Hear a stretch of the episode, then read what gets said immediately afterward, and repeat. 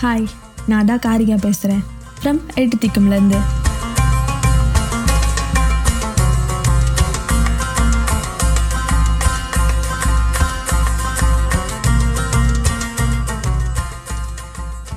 எல்லாரும் சேஃபாக ஹெல்த்தியாக இருப்பீங்கன்னு நம்புகிறேன் நம்ம லைஃப்பில் என்னதான் நம்ம வெவ்வேறு நிலைமைக்கு போய் புது புது ஃப்ரெண்ட்ஸை மீட் பண்ணாலும் சைல்ட்ஹுட் ஃப்ரெண்ட்ஸ் அப்படின்றது சம்திங் ஸ்பெஷல் தான். ஏன்னா எந்த ஒரு எதிர்பார்ப்பும் இல்லாமல் வெறும் அன்பை மட்டுமே எதிர்பார்த்து நம்ம அவங்களோட பழகியிருப்போம்.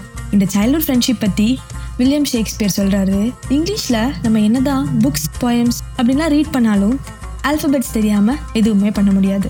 அதே மாதிரி தான் நம்ம லைஃப்பில் என்னதான் நம்ம புது இடங்களுக்கு போய் புது ஃப்ரெண்ட்ஸை மீட் பண்ணாலும் சைல்ட்ஹுட் ஃப்ரெண்ட்ஷிப் அப்படின்றது இது எல்லாத்துக்குமே ஒரு பேஸ் அப்படின்னு சொல்கிறாரு இந்த சைல்ட்ஹுட் ஃப்ரெண்ட்ஷிப் பற்றியும் சமுதாயத்தில் ஏற்படுற ப்ராப்ளம் ஒருத்தரோட வாழ்க்கையை இப்படி மாத்துமா அப்படின்னு நம்ம யோசிக்கிற அளவுக்கு பல விஷயங்களை இந்த புக்கில் சொல்லியிருக்காங்க.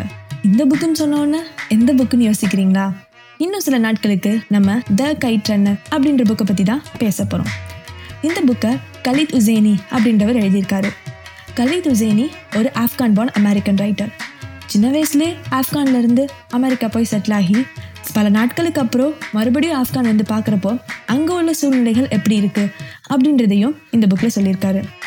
என்னதான் கலித் உசேனி நிறைய புக்ஸ் எழுதியிருந்தாலும் இன்னைக்கு வரைக்கும் நிறைய மக்களோட ஃபேவரட் புக்காக இந்த புக் இருக்குது என்னோட ஒன் ஆஃப் த ஃபேவரட் புக்ஸ்னு கூட சொல்லலாம்.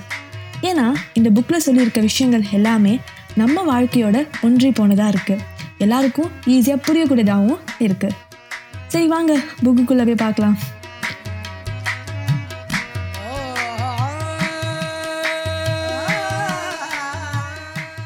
இந்த புக்கில் சொல்லியிருக்க கதை நடந்த இடம் பார்த்தீங்கன்னா நம்ம எல்லாருமே கொஞ்ச நாளைக்கு முன்னாடி ரொம்ப அதிகமாக கேட்ட இடம் தான் ஆப்கானில் இருக்கிற காபூல் அங்கே தான் இந்த கதை நடந்திருக்கு.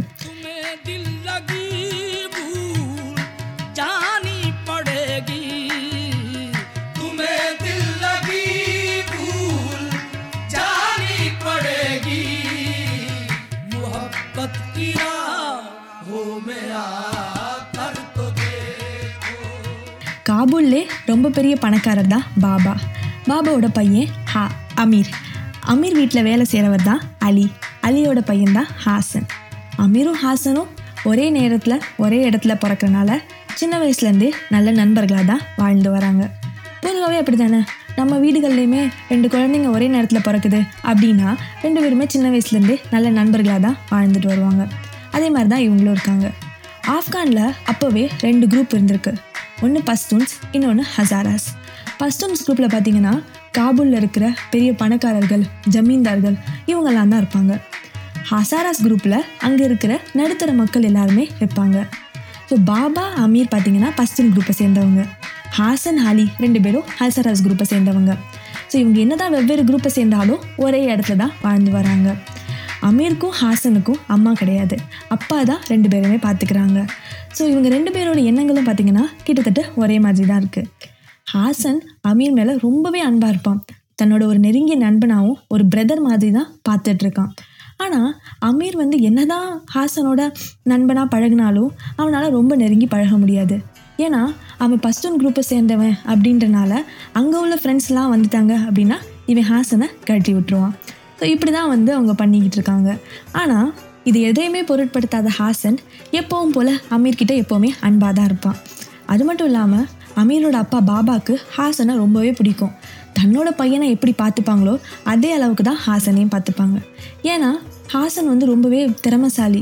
அவன் வந்து ரொம்பவுமே ஒரு புத்திசாலியான பையன். எந்த ஒரு விஷயம் நடந்தாலும் முந்த நின்று தான் பண்ணுற மாதிரி பண்ணுவான். ஸோ அதனாலேயே பாபாவுக்கு வந்து ஹாசனை ரொம்பவே பிடிக்கும்.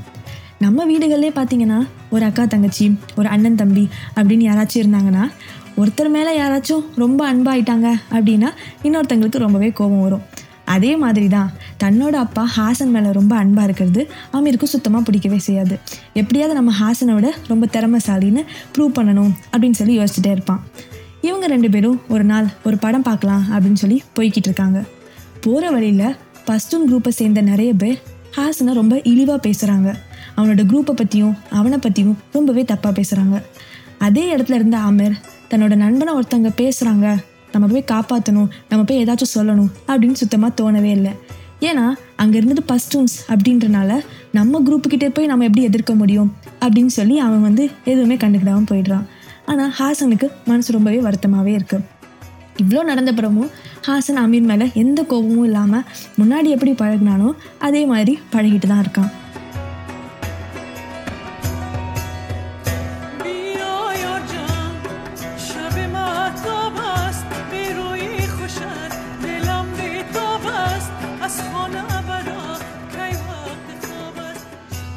இப்படியே போயிட்டு இருக்க டைமில் தான் அமீர் எப்படியாச்சும் நம்ம ரொம்ப திறமைசாலி ஹாசனை விட நம்ம ரொம்ப புத்திசாலி அப்படின்னு அப்பா கிட்ட காட்டணும் அப்படின்னு சொல்லி ரொம்பவே முயற்சி பண்ணிட்டு இருக்கான் அந்த டைமில் தான் அவங்க ஊரில் கைட் டோர்னமெண்ட் வருது.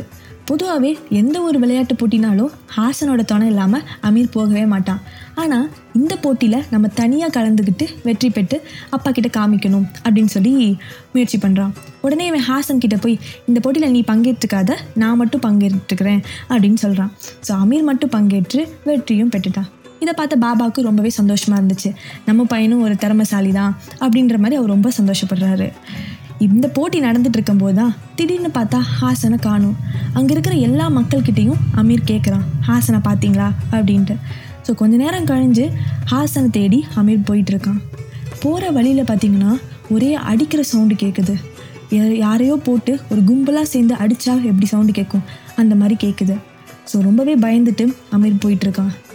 நம்ம எதிர்பார்த்த மாதிரி ஹாசனை ரஷ்யன் சோல்ஜர்ஸ்லாம் சேர்ந்து ரொம்ப அடிச்சிட்டு இருக்காங்க அவனோட குரூப்பை பற்றி பேசி அவனையும் ரொம்பவே இழிவாக பேசி அடிச்சிட்டு இருக்காங்க ஹாசனை அடிக்கிற அடியில் ஹாசனுக்கு நிறைய இடங்கள்லேருந்து ப்ளீடு கூட ஆகிட்டுருக்கு அந்த மாதிரி ஒரு சூழ்நிலையில் அமீர் ஹாசனை பார்க்குறான். என்னதான் நம்ம போட்டி நம்ம என்னதான் நம்ம நண்பன் மேலே கோவம் இருந்தாலும் அப்படி ஒரு சூழ்நிலையில் யாராக இருந்தாலும் போய் காப்பாற்றுவாங்க ஆனால் நம்ம அமீர் அதை பார்த்துட்டு நம்ம ஒரு பஸ்தூன் நம்ம எப்படி ஒரு ஹசாராக்கு போய் சப்போர்ட் பண்ணி பேசுகிறது அவங்கக்கிட்ட அப்படின்னு யோசிக்கிறான். அது மட்டும் இல்லாமல் நம்ம அப்பா அவனை எப்போவுமே ரொம்ப உயர்வாக பேசி இது பண்ணிக்கிட்டு இருப்பாங்க. நம்ம எதுவுமே பண்ண வேணாம் அப்படின்னு சொல்லி பார்த்துட்டு எதுவுமே கண்டுக்கிடாத மாதிரி திரும்பி போயிடுறான்.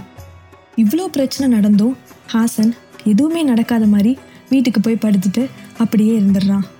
அடுத்த நாள் காலையில் ஹாசன் அமீரை பார்க்குறான். இவ்வளோ நடந்த அப்புறமும் யாருமே பண்ணாத அளவுக்கு ஹாசன் அமீர்கிட்ட போய் பேசுகிறான் எப்பவும் பேசுகிற மாதிரி ஒரு அன்பா ஒரு நண்பன்கிட்ட பேசுகிற மாதிரி பேசிக்கிட்டு இருக்கான். ஆனால் அமீரால் ஹாசனை ஃபேஸ் பண்ணவே முடியல. என்னதான் இருந்தாலும் நான் அவனை அந்த இடத்துல விட்டுட்டு வரக்கூடாது அப்படின்ற எண்ணம் வந்து அமீருக்கு தோணுது. அதனால் ஹாசனை பார்க்கவே முடியல அவனால். என்னதான் ஹாசன் அவன்கிட்ட பேச முயற்சி பண்ணாலும் அவன் வந்து தவிர்த்து போய்க்கிட்டே இருக்கான். இப்படியே நாட்கள் போயிட்டே இருக்கு.